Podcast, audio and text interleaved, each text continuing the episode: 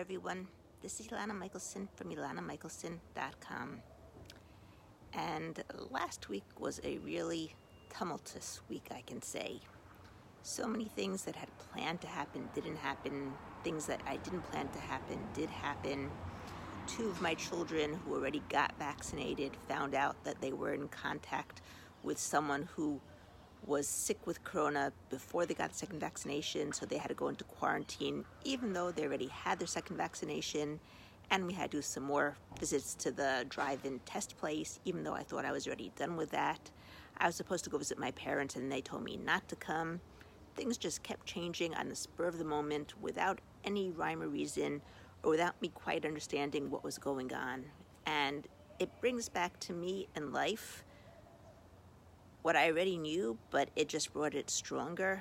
And that is that we really have no control over the things that happen to us in our lives.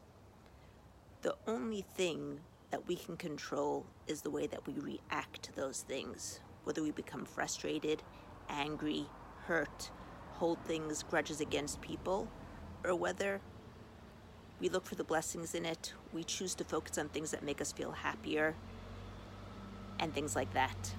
And I'm not perfect. I often allow myself knowingly to wallow in things, even though I know it's not a good place to be. But then I also know that I'm doing it to myself, and it's a choice, and that when I'm ready, I manage to pull myself out because I do have the tools.